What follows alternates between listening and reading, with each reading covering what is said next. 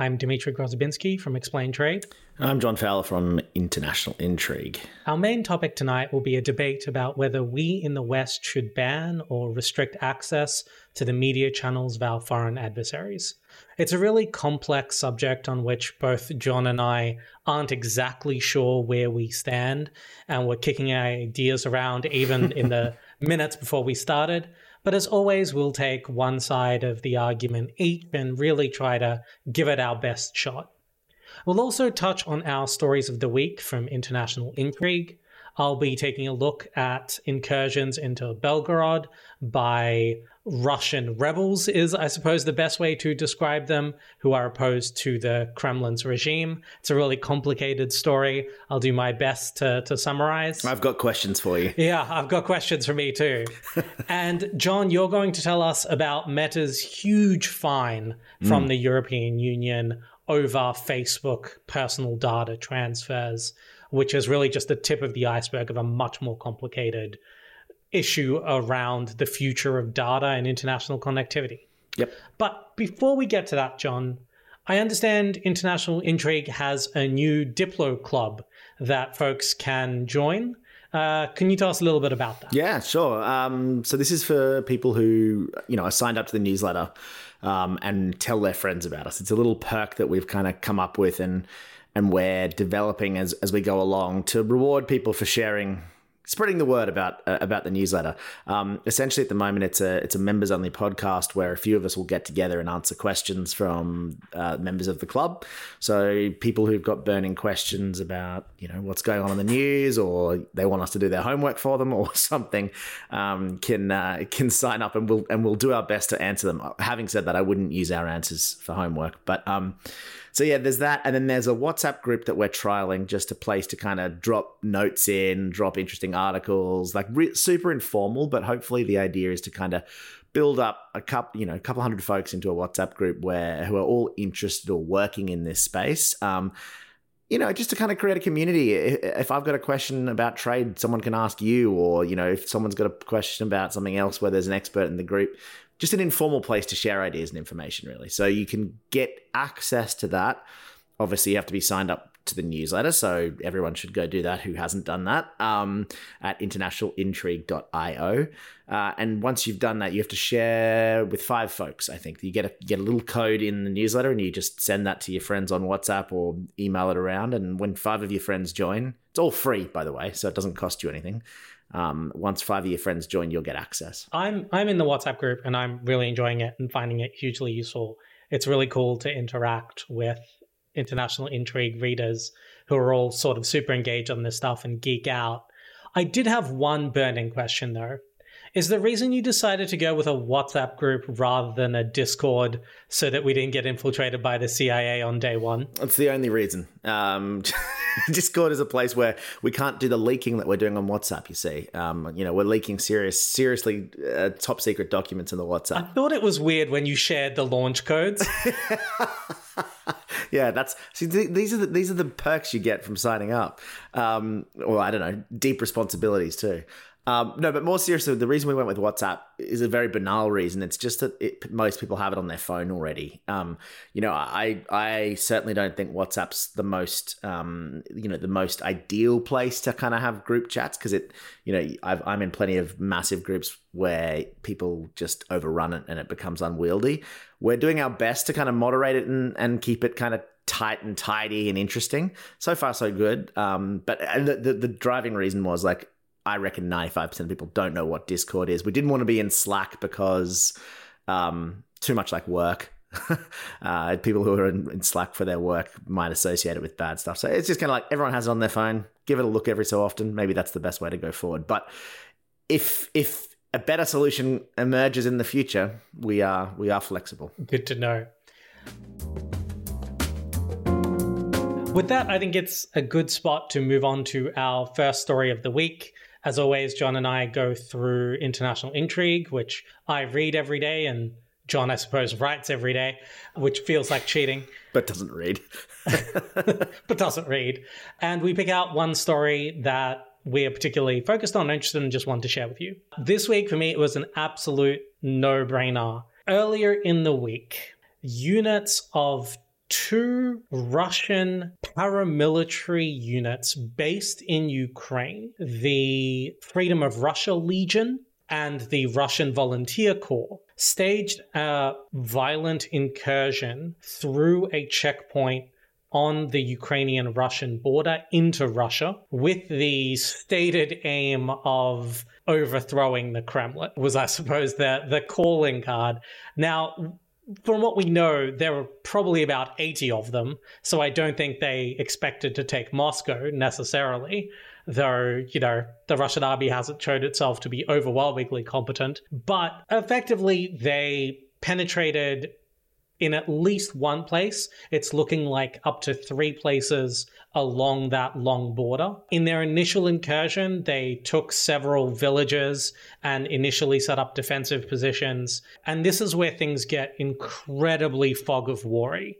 There were for days vastly conflicting reports about how many of them there are, where they are, whether they have all been killed, whether they have retreated, whether their vehicles have all been blown up, whether they are driving American vehicles, whether those American vehicles have been blown up. The Russian Ministry of Defense, as it does, was putting out photos and videos that basically suggested they had killed each of these people 143 times, including some suspiciously neat, kind of Humvee looking things inside craters without a scratch on them. Meanwhile, the spokespeople of these two legions were putting out videos with their own vehicles saying, uh, I don't know who you blew up, but this is me and my truck. As you can see, it's still very much alive. So, as far as we can tell, the at least the initial incursion is now over. We don't know how many casualties they took. We don't know whether they managed to successfully extract all of their gear, but that is where we are. So I've got a couple of questions about this because it's a it's a kind of a wild story, and you are very familiar with many things in this Ukraine invasion. Um, first question is: When we say incursion, did they literally just walk across the border and kind of like say, "Hi, we're here," and set up defensive positions and wait for the Russian army to kind of come and get rid of them? Like, was or, or were they battling village to village, kind of in in, in a sort of actual you know military encounter. So, as far as we can tell, and um, with all caveats about sort of fog of war and propaganda in place, right? What's your sense? I guess is the question. What appears to have happened is the Russians deployed vast amounts of static defenses all across, all along that border, right? Uh, and so, what these folks appear to have done is bypassed all of those defenses by just driving up to a border checkpoint shooting the people there in the head, and then proceeding through, given that there were no defenses in the actual checkpoint. This is, as best we can tell, they simply just overran a checkpoint. What's completely unclear is why they were able to do that. Um, the casualties appear to be from the Russian border guards, but when you're at war with a country, you would typically have some troops at border checkpoints into that country, and it's not clear that the Russians did. At that point, they were inside Russia and they started making some relatively rapid advances. They took a couple of villages with a low degree of opposition before they finally encountered sort of Russian forces en masse and then it's not entirely clear what happened after that, except it seems like there were about a day and a half of combat. Right. Okay. So that makes sense to me. And I mean, this is not where the main front is. So it, it you know, it, I guess it makes sense that there wasn't like a massive concentration of troops right on the border. But Belgorod, which is, I guess, the town or the, the, the city, the Russian city closest to where they crossed, right near Kharkiv. That's, uh, from what I understand, home to, uh, or at least what I read, um, home to some Russian nukes, right? Tactical nukes. And I saw some reports of them evacuating those nukes, or is that was that fog of war misinformation stuff? So this is all this is all again very murky. Yes, there is a there is a base in that region that at one point we believe housed Russian tactical nuclear weapons so the kind of nuclear weapons that are deployed in combat. Mm.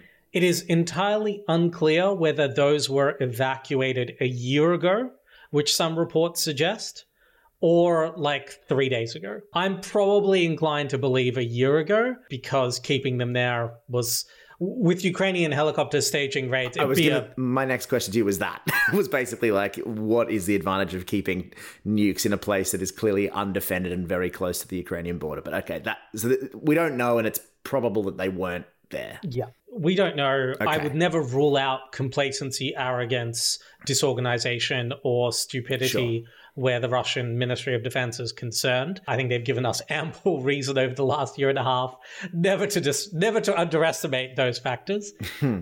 but I suspect they probably weren't there. I also don't think there was any chance of 80 guys seizing a Russian No, no. nuclear missile base. Like I think we have to we have to assume that was a, probably a harder target than a bunch of villages on the border or this checkpoint.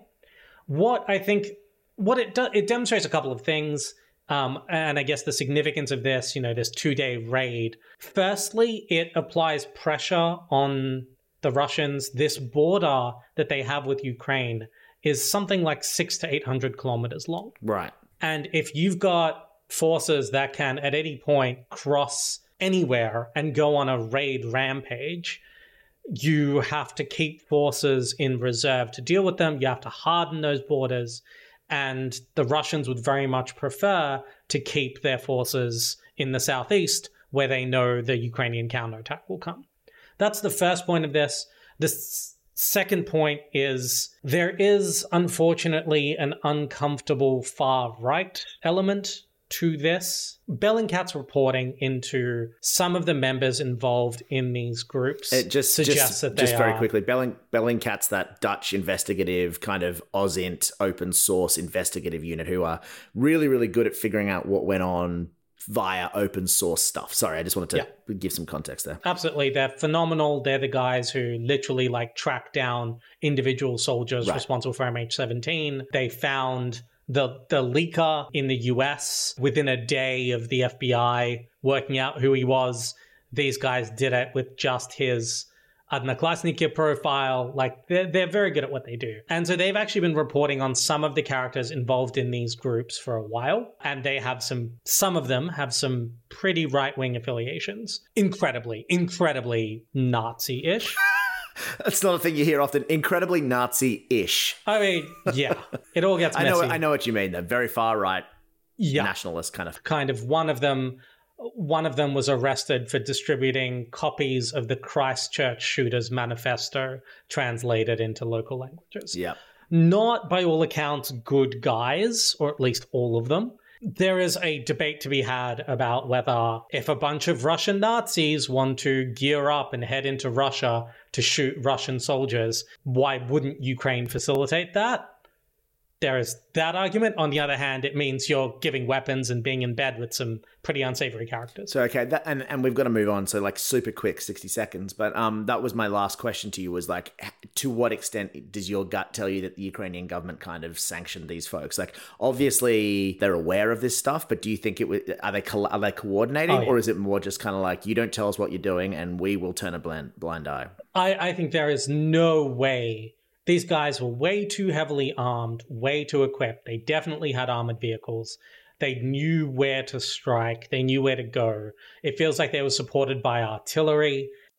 I think the Ukrainians won't send their own troops with these guys because they want to maintain deniability, but I think there's absolutely no doubt that they are using these folks as proxies or as agents of chaos on the grounds that every single Russian soldier these guys shoot is one that won't be there defending Bakhmut. And these guys are going out, causing chaos, causing stress, hurting the credibility of the Russians. And I think the Ukrainians are very comfortable with that, as well as massively enjoying the irony of Russia having armed, equipped, led, and ginned up rebels in Donetsk and Luhansk, including sending their own forces in for eight years, and now being able to turn around to the Russians and say, you know, why don't you why don't you negotiate and sign a Minsk protocol with the Belgorod People's Republic, guys? So there's a trolling aspect to this which can't be understated. So that's a good place to move on to a story I'm really looking forward to, to hearing more about because I only read about it in passing in Intrigue. I somehow missed it everywhere else. But Facebook, or rather Meta, the parent company of Facebook, has eaten a massive fine. Can you tell us what's going on? Yeah, I, I think it's a it's a good place to start with me. I'm probably going to say Facebook out of habit, but what I mean here is Meta. Um, I'll I just I'll try to use Meta, but if I don't, I mean Meta. Uh, but anyway, uh, so the, the very high, the top the top sort of level of this story is that Meta was hit with a fine by EU regulators. I think Irish regulators, if if I recall correctly. Um, they 1.2 billion euros, um, and they are ordered to stop transferring European data to the US across the Atlantic. So it's the biggest fine in EU data protection history. Um, you know, it's a it's a lot of money. Let's let's be honest, it's not a hell of a lot of money to Facebook. I mean, it's not nothing, but it's you know it's something that is well within their ability to kind of absorb. But it is a giant fine, and it's a signal more broadly to tech companies that the EU is very serious and that you and that they need to take this issue seriously. Okay.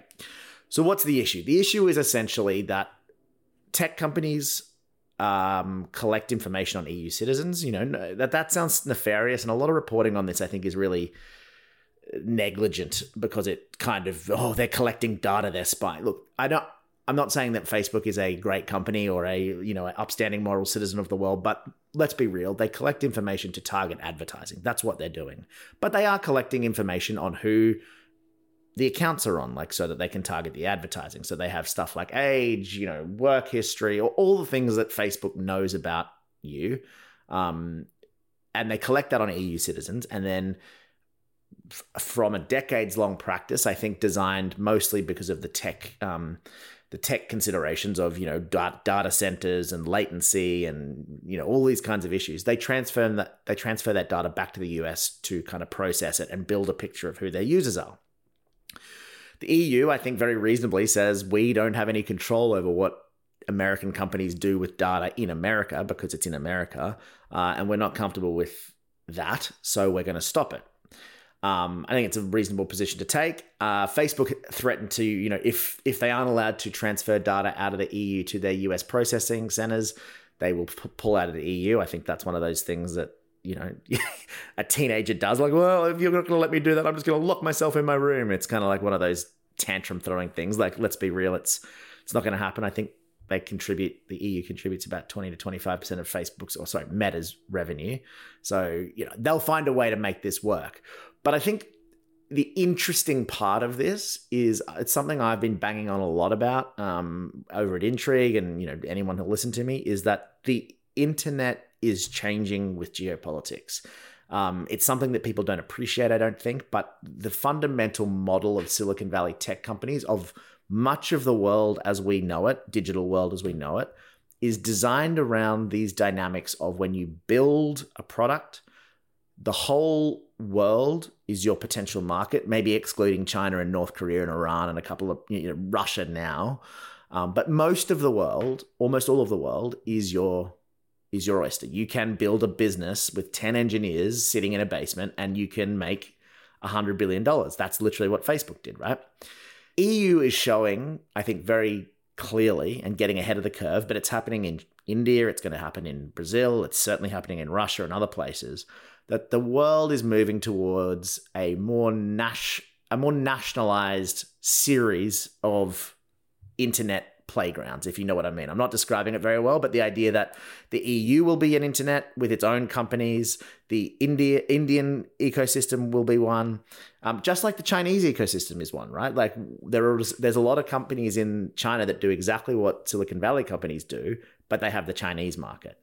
Um, and I think you know suspiciously just, similar suspiciously similar yeah, exactly but it's very interesting because what happens to the global technology industry and market and and development and funding models and capital markets if the if the model that has defined the world for the last 20 years is no longer uh, the, no longer the one that dominates the world. I mean, for example, international intrigue. If we can't reach European citizens because we are based in America and our our our um our websites are hosted in the US, can we just not access the EU anymore? I mean, that makes our business look very different. So yeah, I'll leave it there. But it's it's it's a really big deal, I think. John, do I have your permission to get very slightly to incredibly trade wonky on this for a minute?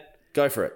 So we'll, we'll keep it tight, but go for the it. The US and the EU, as well as others, have been having incredibly contentious conversations about two aspects of what you're talking about for a decade. One concept is called data localization, and one is called data flows.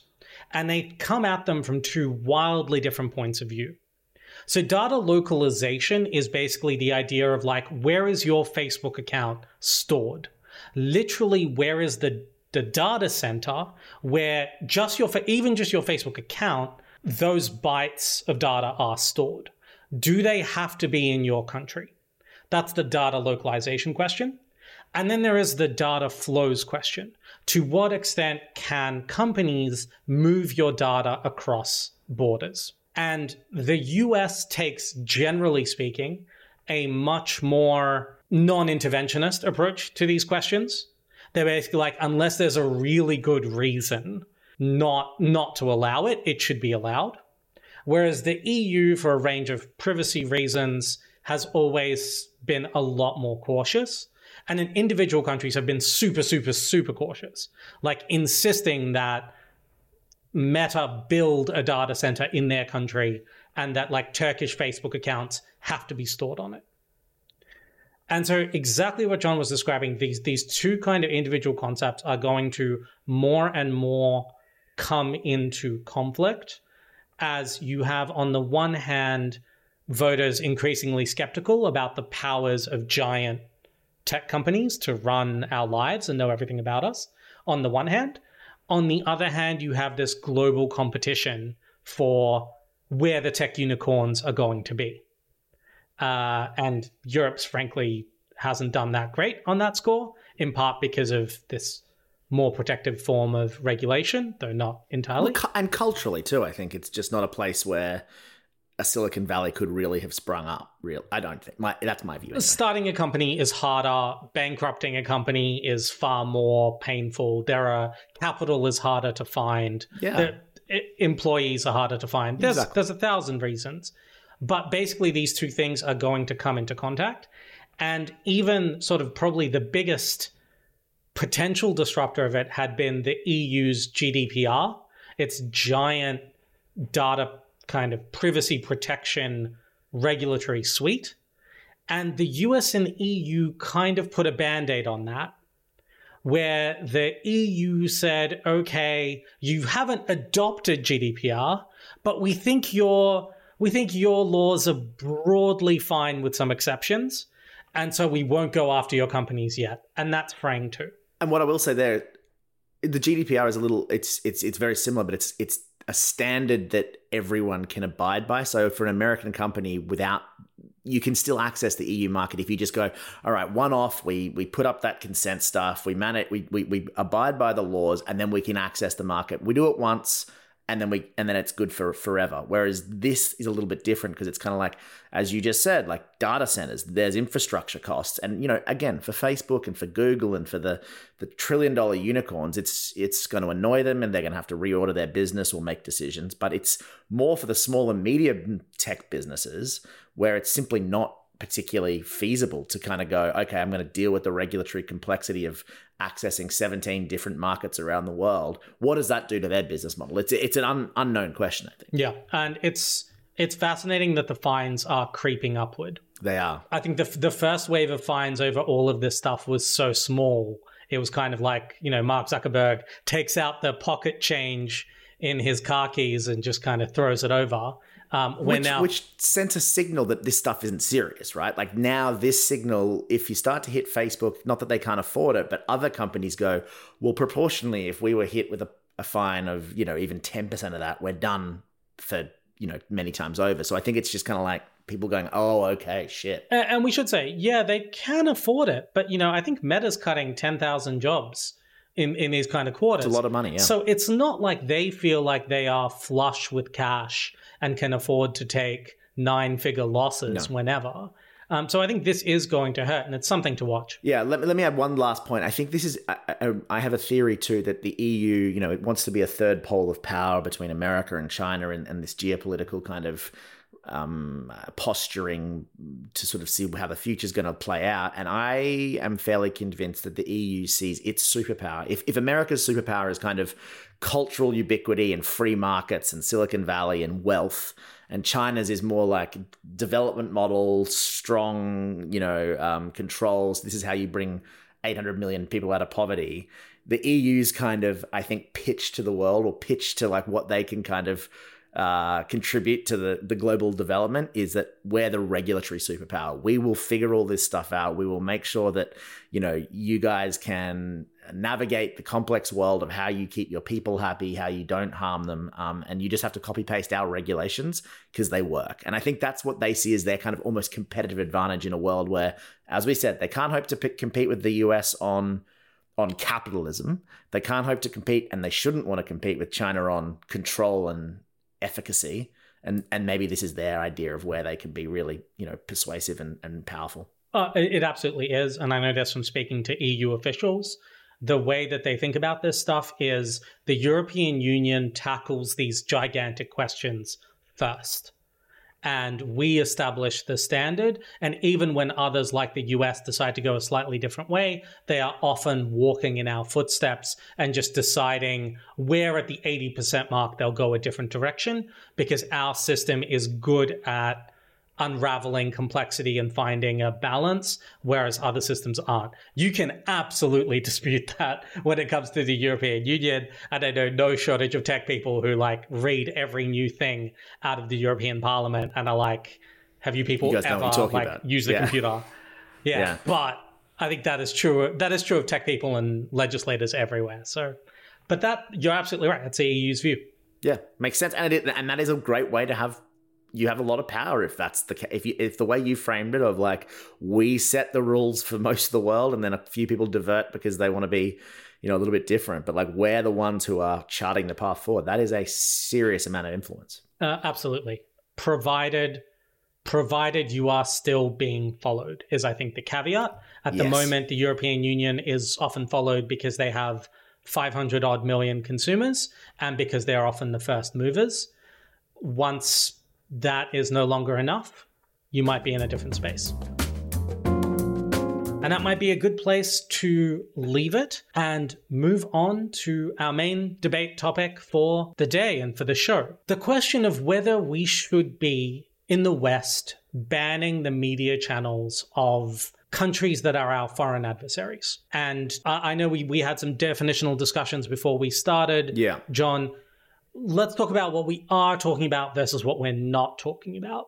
So, one thing I wanted to rule out immediately is platforms that aren't themselves content creators. So, for example, TikTok is a fascinating debate but I don't think it's what we're discussing today because TikTok doesn't make its own content. So I think let's move that out the of people scope. Of, good people of Montana who recently just passed a ban on TikTok in the state would disagree with you, but it's not entirely clear to me how they're going to ban TikTok. But yes, I completely agree with you. It's it's a different beast to a publishing content, yep. news, whatever provider. That doesn't mean necessarily like we you shouldn't ban TikTok but no, no, no. Just for the purposes of this discussion, we'll shove it to the side. It's just not part of this conversation. Yeah. And then we had a bit of a discussion before we started. We want to rule in both overtly government run foreign adversary media channels and ones where, you know, maybe the ownership is ostensibly private, but there is a sense that a foreign adversarial government is pulling the strings, calling the shots, that kind of thing. Is that fair, John? Yeah, I think that's fair. I think that's right. So, I mean, this is a difficult, difficult definitional thing to get your head around, which, you know, I don't want to. It takes me back to my days of schoolboy debating where you spend about 90% of the debate defining the Oxford Dictionary meaning of, you know, whatever. But, but more seriously, I think um, it is interesting because, you know, the BBC is technically taxpayer funded, state run, or at least very, very heavily state influenced but I don't think anyone who's serious would say that the BBC is what most people mean when they say state news or state media, right? We're thinking more there about the Global Times or the People's Daily in China or RT to your point in Russia or you know the whatever the I forget the name of the one in North Korea or Iran or these kinds of things. and there are so many areas of gray like what what is a technically an independent news organization that has government oversight on its editorial board versus one that is just genuinely like propagandist. So we'll talk around those issues, and I think there's a lot of grey. But um, I, I, guess I'm I'm so I'm going to take the no, we shouldn't ban it position. Um, and I think the first point to make there, I, I'm really this is a we, we've ruled out TikTok, but in a way, it is a similar argument of how do free and open societies deal with this inherent vulnerability that non-free adversarial or uh, authoritarian whatever you want to call them these kinds of regimes can take advantage of that freedom and that ability to do you know whatever you want really. They can take advantage of that and do real harm. That that's the overlying question of like how do you manage your own freedom without being taken advantage of. And, you know, there are pl- plenty of places to draw that line. One of them is foreign state owned media. But I think the point that I would start to make is that where do you, we've just talked about the grayness and the kind of ambiguity. Where do you draw the line? I think Twitter has seen a massive problem with labeling these kinds of things. If you ban RT, do you ban um, the dissident. What I, you'll you'll remind me the dissident. Um, is it Moscow News or the the one that's run out of Lithuania or wherever it is that was previously in Moscow and presumably it was independent, but presumably they had to play by the rules to not get you know not get in trouble with the Russian government. And then until the war, then they left and obviously went you know a different direction. I think Meduza might be the name of it. Um, you know, I know in China, there some former friends of mine who used to run a newspaper called Sixth Tone, which did some fantastic kind of independent reporting around cultural issues and whatnot. Um, and they heavily worked with the Public Security Bureau and the censors in China to make sure they weren't going to piss anyone off. Now, is that, would you ban those folks? I, I think the first point I'd make is just like, where do you draw the line? And I don't think it's possible to draw a line, so you're better off not drawing one. I guess my counterpoint to that is that almost any policy involves some arbitrary drawing of lines. Why is the voting age 18, uh, you know, and not 17 months, 17 years, 11 months? You know, why is 0.5, you know, 0.05 blood alcohol level safe to drive, but 0.06 isn't? Sure. There are going to be line ball calls, and we are going to get some of them wrong. Uh, we are going to revisit some. At times, we will go too far. At times, we will not go far enough. To the examples that you've cited, whether it's Meduza, there was Rain TV going for a while. Rain, yeah. When I when I when I talk to some of my Ukrainian friends who, understandably, are incredibly uh, incredibly invested in in this conflict, they their view is kind of ban everything uh, if, it, if it's being made by a Russian person anywhere, it is a tool of Russian imperialism and it has overtones of Russian imperialism. So if you ask them, they would say ban everything, whereas others would say, you know, Rain TV was quite critical of the war. So there are going to be debates, there are going to be line ball calls. I don't necessarily think the fact that we will have to make some arbitrary judgments is in and of itself a reason not to do this, especially because when you are talking and you sort of tease this, I think you tried to frame it as kind of a free speech kind of issue. I'm, I'm careful not to use that word. necessarily what this is. No, I don't think. Well, it's not a free speech issue in the sense of like what people mm-hmm. love to bang on about it, but it is a, but it is a cultural value question of, of basically like being allowed to say and do and, you know, find viewpoints across the spectrum without a an, a government or someone in a position of power making those decisions for you. So it's I don't want to call it free speech because I hate how people devolve like have a have no understanding of what that actually means and b how it devolves into just everyone screaming at each other. But I but I do think it it is sort of one and the same in the idea of we don't ban stuff we don't like. We that's not what our cultural and societal values do. And I think we've learned over a long period of time that one I, I accept your point about you have to draw a line somewhere. I think the, the pushback on that is who draws that line and where do they draw that line? And we we don't the, all the questions you've made, uh, all the points you've made about where we like you know situations that we do draw lines in society. We have very clear mechanisms for doing it, and their accountability, and they're able to be changed through votes. It's not clear to me that banning state or foreign media sources is the same kind of thing. Like it's done in America at least by order of executive action. Now I guess you can remove a president, but let's be realist like let's be realistic. These things aren't going to change. If RT is banned in the US, it's going to stay banned for a long time. Um, and there are people making those decisions who are unaccountable. So I think that's one issue. And I don't think it's a, the biggest issue, but it does lend some sort of uh, weight to my uncomfortableness with banning or like governments banning things in free societies because we don't like the content. And the second point to make on that there is it we know it doesn't work.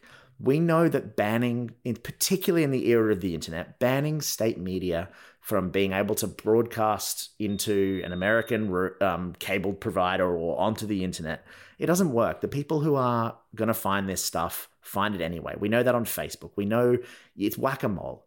So, what you are giving up is you're giving power to the government to kind of censor what you hear from abroad. And again, that matters where you draw the line. And secondly, we know it doesn't stop people who want to find this stuff finding it. It just kind of gives the illusion of safety without it actually being true. So, I think two points, and I want to take them both because I think they're both really important. On maybe let's take the, the government kind of deciding what we can and can't see. I disagree that the government doesn't already do that. There is an established principle. I can't screen a snuff film at 3 p.m. on CNN. The censors would step in and stop me. We, as a society, almost anywhere, almost everywhere, have made the decision that certain forms of certain forms of content are harmful to consumers and it is appropriate for the government to curtail either entirely or to heavily segment where and how they are displayed on public broadcast channels. And I think there is, uh, while I appreciate it's kind of a sociological argument and you can argue it many different ways, I don't think it's unreasonable to say that some of the content on channels like RT, which is explicitly explicitly and strategically designed to divide Western societies, to lie in ways that turn them against each other, to adve- to basically degrade uh, Western society and Western institutions, are could be viewed as in the same category of harm as explicit pornography or uh, other forms of content that we censor. So I don't. You can absolutely debate whether that's an appropriate whether that's an appropriate comparison. But what I guess I would push back on is the idea that just because there would be some arbitrary choices involved, or just because the very act of the government stepping in and saying, you can't put that on the ABC, that that is somehow unthinkable and egregious because I think we do it all the time. So that's kind of on on that argument. On the accessibility argument, uh, I actually don't necessarily um, a- agree that people will. Some people will certainly find it anyway. Um, you know, some people. Somebody pointed out that you know people in Australia sometimes commit gun crimes, even though guns are illegal. People manage to find guns.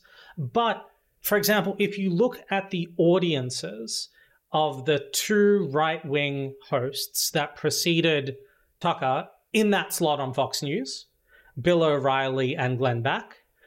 They both retained some audience when they were kicked off this massive platform of a cable news site that was beamed into people's homes and dental surgeries, but it completely fell off a cliff. You know, it it was them in their basement with a thing, and yes, you can find them on YouTube when they don't get kicked off YouTube, but like the the number of people who can who will access that content deplatforming kind of worked on those guys. Yeah, well, I mean, I think that's a different. I mean, it's not different, but it's there is a different element to that, given that Fox News is kind of uh, that's a distribution question, which I suppose you're still arguing that you know RT shouldn't be distributed into homes and dental surgeries. I'm glad I'm glad that you raised Fox News because I think that's my th- my third one of my third biggest points is that it feels arbitrary then to define based on private or public ownership because all the things you just said that RT does, and we're using RT as a proxy for general overseas adversary, state owned propaganda ish news news outlets.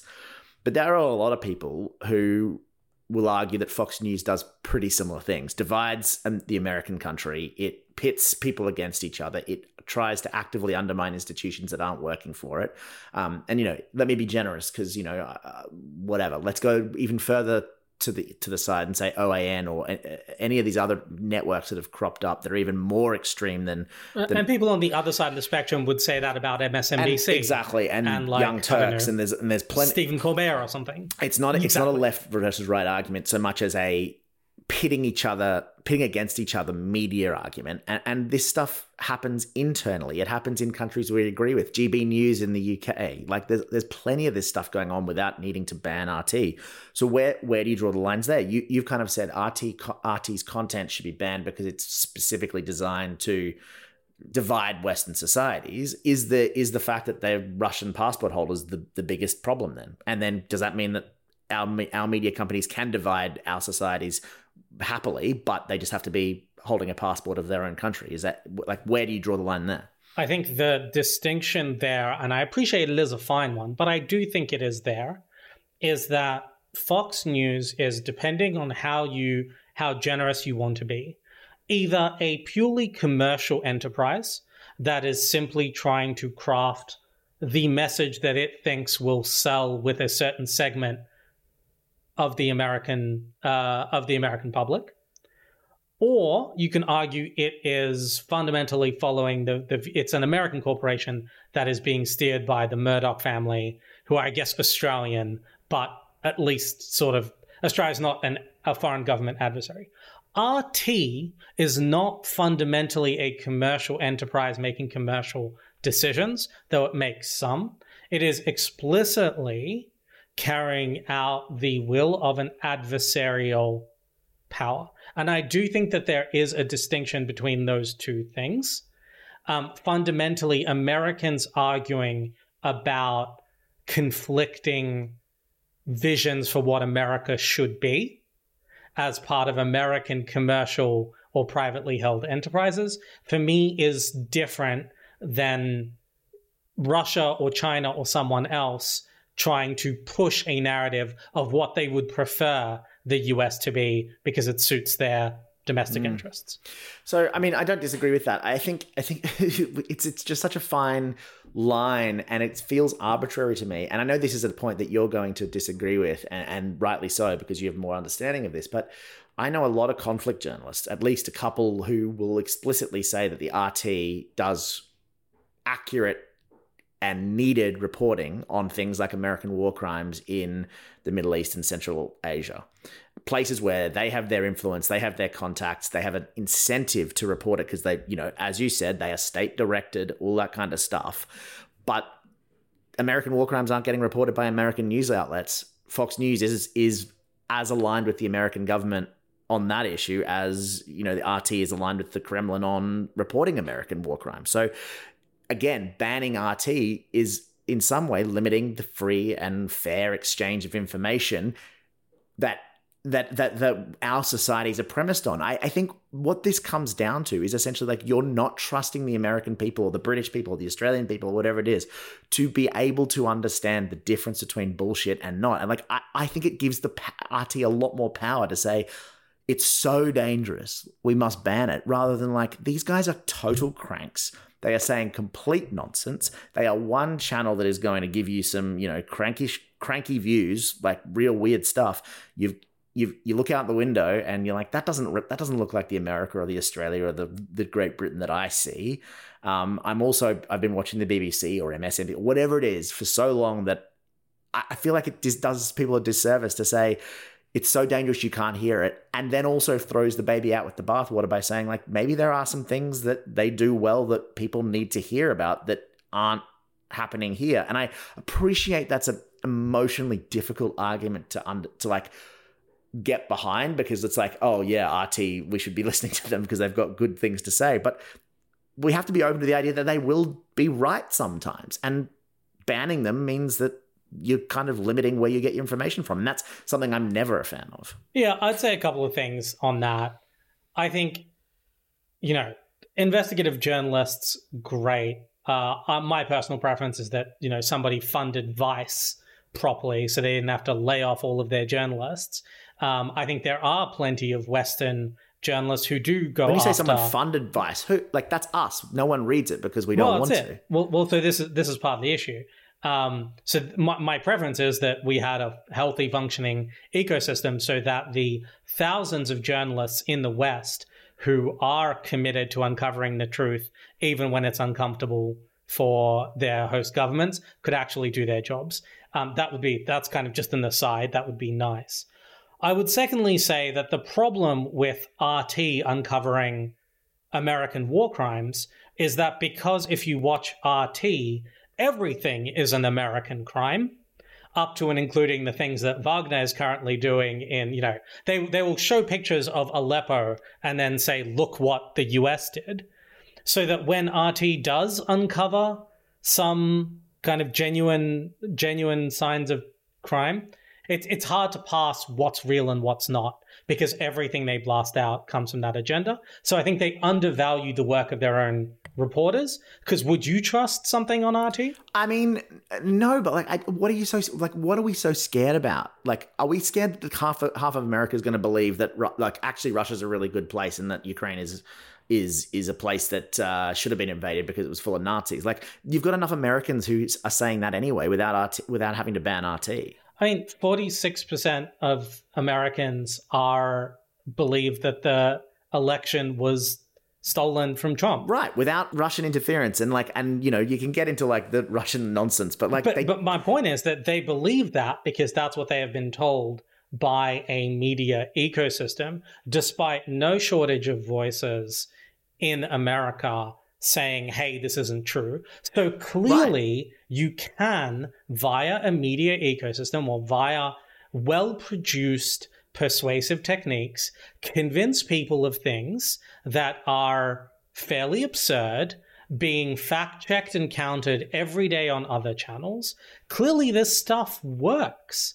And this argument that, oh, you know, um, we should just trust in the wisdom and yada, yada, yada. Clearly, there are some there have to be some limits to that. If we were actually at war with Russia, like if US if the US and, and Russia were in a shooting war, there would be no question we would ban RT. I think there would be a, a question. I, I, I, don't think I, I, would I would make the exact same arguments that I'm making now you, about you think, that. I would I would say I would say people can can, can in in a, in a modern digital ecosystem, people can convince themselves of whatever the hell they want. They're going to find whatever the hell they want from a domestic market, and that banning foreign state-run media outlets or whatever we whatever we decide to define them as only makes them more powerful only makes their um like makes them lose grip on reality in the sense that they have to kind of vaguely be sensible to american audiences because they want to kind of be believed and doesn't achieve anything. It literally, like, you will still find people parroting that stuff anyway. I, I just, I think what I, I feel like what what it is is, and, and in no way I'm do I disagree with what you're saying, but like it feels a very emotional argument to be like they ban us, they control the ecosystem, so w- why would we let them take advantage of our freedom because they're just pumping filth in? And I think one of the biggest things that we're grappling with in, and I'm again I'm using all of this like general terms, but like free societies, is that it doesn't feel good to stick to these kinds of principles that have defined Western society for, let's say, you know, since the Enlightenment, it doesn't feel good to stick to them when people are trying to actively take advantage of them. But we can't beat authoritarian organizations at their game. We can't control a media ecosystem like they can. People will get around it, people will find their own views. You've just said, you know, 46% of people don't believe that Trump lost the election. That's because an American presidential candidate refused to say he lost an election, and Fox News said, "No, you didn't lose it. Good on you." And that's and that's like that's not RT's doing. That, that that that that happens anyway. So banning it doesn't achieve anything, but it does make us lose part of what we are, which is okay, yep, good or bad, all the information's there. Take responsibility for it and figure out what you believe. And if you if you believe that Russia is a great place and it invades Ukraine. Well, that's that's kind of what it means to live in a free society. I don't agree with you, and I think it's you know if you act on anything, if you do something illegal like you know supply arms to Russia, or if you do things that you're not allowed to do by law, that's a different question. But consuming, having the wrong opinions about what's going on in Ukraine is not a crime, and it shouldn't be a crime, and you should be allowed to think what you want, as uncomfortable and as upsetting and as ridiculous as that is. And I think the minute you start going down banning organizations, it's a it's a it's a risky it's a risky place to go. That's my view. Uh, listen, I hear you, and as I said at the start, I'm conflicted about this as well. I guess where I come down on it is firstly, I agree we shouldn't necessarily be we shouldn't be banning people for having an opinion. And if an American wants to unilaterally start a YouTube show where he says that, you know, Ukraine's not a real country, or we should all be speaking Mandarin because the CCP is the glorious leadership of the future, or whatever, then yeah, they're entitled to that opinion and the government should not be coming down on them. But where I draw a distinction is that we know that there is literally a concept called information warfare. That is literally something that, you know, like cadets are studying at West Point. And we are allowing foreign governments to wage informational warfare on us, as you said, unilaterally, because they don't, they block our every attempt to do it in even even in passive ways you know? Cnn doesn't wake up in the morning and decide it's going to wage information warfare on the chinese communist party.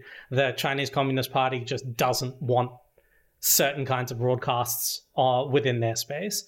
But setting that aside if by allowing this, we are basically saying this is a type of warfare we will we are comfortable with you waging on our citizens and we are going to do nothing about it even though we know your intentions are malicious and that you are following the following the instructions of a government that means our interests harm. Yeah, I mean, I think I don't disagree, and that's the strongest pitch. I yeah, I, I, I don't disagree that it's information warfare, but I would just say that like I don't think I don't think therefore not banning it means allowing it to happen. I think there are myriad tools to fight against disinformation and misinformation without going against the core fundamental values of our societies which is freedom of information and the ability to like read and think and do what you want within you know like past laws you know legal boundaries um, and as you said cadets are training how to how to identify it and and debunk it we see Bill Burns at the CIA, I think, basically open up or invent a whole new brand of kind of military intelligence information, let's call it de warfare or pushback against warfare um, by saying we're going to pre-bunk things. Like those are the tools that we can ha- we have that we can continue to develop and that we can continue to educate folks on to to fight the information warfare. But in in a way it's like I, a terrible analogy would be like in, in physical kinetic warfare, Russians bomb the shit out of cities and, and, and, you know, level civilian targets. Does that mean because they're doing that to our cities, we should do it to their cities? No, you, we, you fight back in different ways. Just because they're using information warfare and they ban us, do we fight back by banning them? No, we have different more nuanced tools that are more culturally aligned, more societally aligned with how we have chosen and believe the best systems are. And the minute you start doing things that like undermine the fundamental nature of Western open societies, you start to degrade Western open societies. When you start to say, we'll ban this but not that, we'll ban this and not that, it's it really is, and I hate slippery slope arguments because they're really like lazy, but it is giving the tools to people in charge of us to make decisions on our behalf that we aren't really sure about. And 50 years, I don't know where that is. Yeah, I guess I just come back to this point that we've already given them that authority in a number of ways. For me, this yeah, is a debate about what what is whether we classify a foreign government's mouthpiece that is trying to destroy our society uh, to, to, to boost the another country, whether we can classify that in the same category of damaging as other things. And I think that's a contentious, um, contentious point. I, I should say maybe this would be a good place to wrap up. Something we didn't talk about is some of those other tools you could potentially use, whether those are warning labels, the kind of community notes Twitter has, whether fact, you know, robust fact checking is do you set up a channel that literally just mirrors RT, but is just somebody going, well, that's wrong, and here's why. Like, you know, that you could just switch to that's one channel over. All of those things are options, but for me, they would they're interesting to explore, but for me, they get into even more arbitrariness, even more slippery slopes than than outright bans because they get really messy and complicated. And I'm not sure they're effective. Yeah, I th- to be honest, we've got quite a lot of data that says fact checking just doesn't right. work. I think that's all very. Oh, I think that's all very fair, and I don't think there is a silver bullet answer. You know, one of the only things I remember from law school was this idea that like ninety nine percent of the cases that go before a judge are really easy to decide, but it's the one percent that sit in what they call a penumbra of doubt that like reasonable people can really disagree about them and not be wrong this is one of those issues. And I think when I have always thought about those problems, and, and you know, there are lots of them, what do you do to solve those problems? Where I can't say, Dmitry, you're actually really wrong, and here's the facts why. I can be like, you, you have a different opinion to me, but I can't say you're wrong. I always zoom out and go back to the fundamental principles about what makes us, um, again, us is kind of free democratic societies. What makes us free and democratic is that we don't ban things because we don't like them. We find other ways around it and we trust and we educate people to make their own decisions. And yeah, like that could be the way that we get marched marched off the cliff by the authoritarians in the next 50 years because they successfully overtook our media ecosystems and turned us all into lemmings. But I don't know. I, I, I kind of feel like I'd rather be, I'd rather go that way than have, you know, the American government, which let's again be very clear, has hidden a lot of stuff from a lot of people with a lot of power and has lied to the American people. I'm not comfortable giving them even more power to kind of choose what I see and what I don't. Yeah. I guess a good place to end it is to say, really, this is a choice between two potential bad scenarios that might eventuate two bottoms of a slippery slope. Yes, exactly. Is the way that the West becomes authoritarian by handing the government ever greater authority to screen what we see in order to protect us from initially foreign influence and eventually who knows? Or is the way that our society is damaged or hurt because we naively allow foreign influence ops unlimited access to our own mass distribution channels with whatever consequences may flow from that. And I, and I, like you were saying, I think reasonable people can disagree on this. I think you and I have proved that deeply unreasonable people can disagree on this. Uh, and yeah. I think that's a fantastic place. I think that's a perfect summary of it, Dmitry. Yeah, it's a good place to end because you, you, you summed it all up. Thank you all so much for joining us. I don't think we resolved this one, but hopefully we gave the issues a fair hearing. My name is Dmitry. With me is John. As always, we really encourage you to give us a like, a subscribe, to reach out to us with ideas for more debates or bonus episodes we can do. And of course, subscribe to International Intrigue. And with that, we'll see you soon. Thanks, everyone.